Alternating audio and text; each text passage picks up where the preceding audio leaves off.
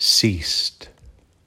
Listening to the last bird's call across the distance, the fading rush of the evening homeward drive, the hurry of lifetimes dulled in the midsummer heat, trapped in metal and glass, immune from the skyline, the sinking splendor of a declining sun.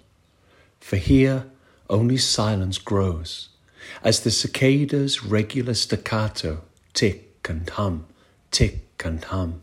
The air trembles, thick with perfume. A crow barks overhead. A motorcycle grumbles into the dusk of evening darkness. A last blackbird fusses in the hedges, for tonight's the night, the last of all his days.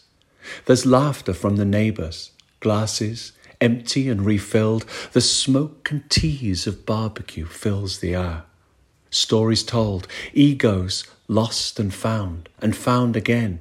Misfortunes and successes mingle in the afterglow that suffuses the rim of the forests, steeped in heat and silence. A distant plane, arrows across the naked sky, a great scratch of orange upon the last eternal blue of enamel and heaven. The conversation, like waves, is lulled into bells and silence. A distant church chimes the last, the lengthening hour. And then a cry, a shriek, a dropping of glasses, a silence rushes thickly into the gap of disbelief. One moment to the next. All is sudden, shattered, and still. A body has slipped from life still and warm to the stone and heat and floor. And above, just a glimpse, a crease, a hint upon the highest line of hills.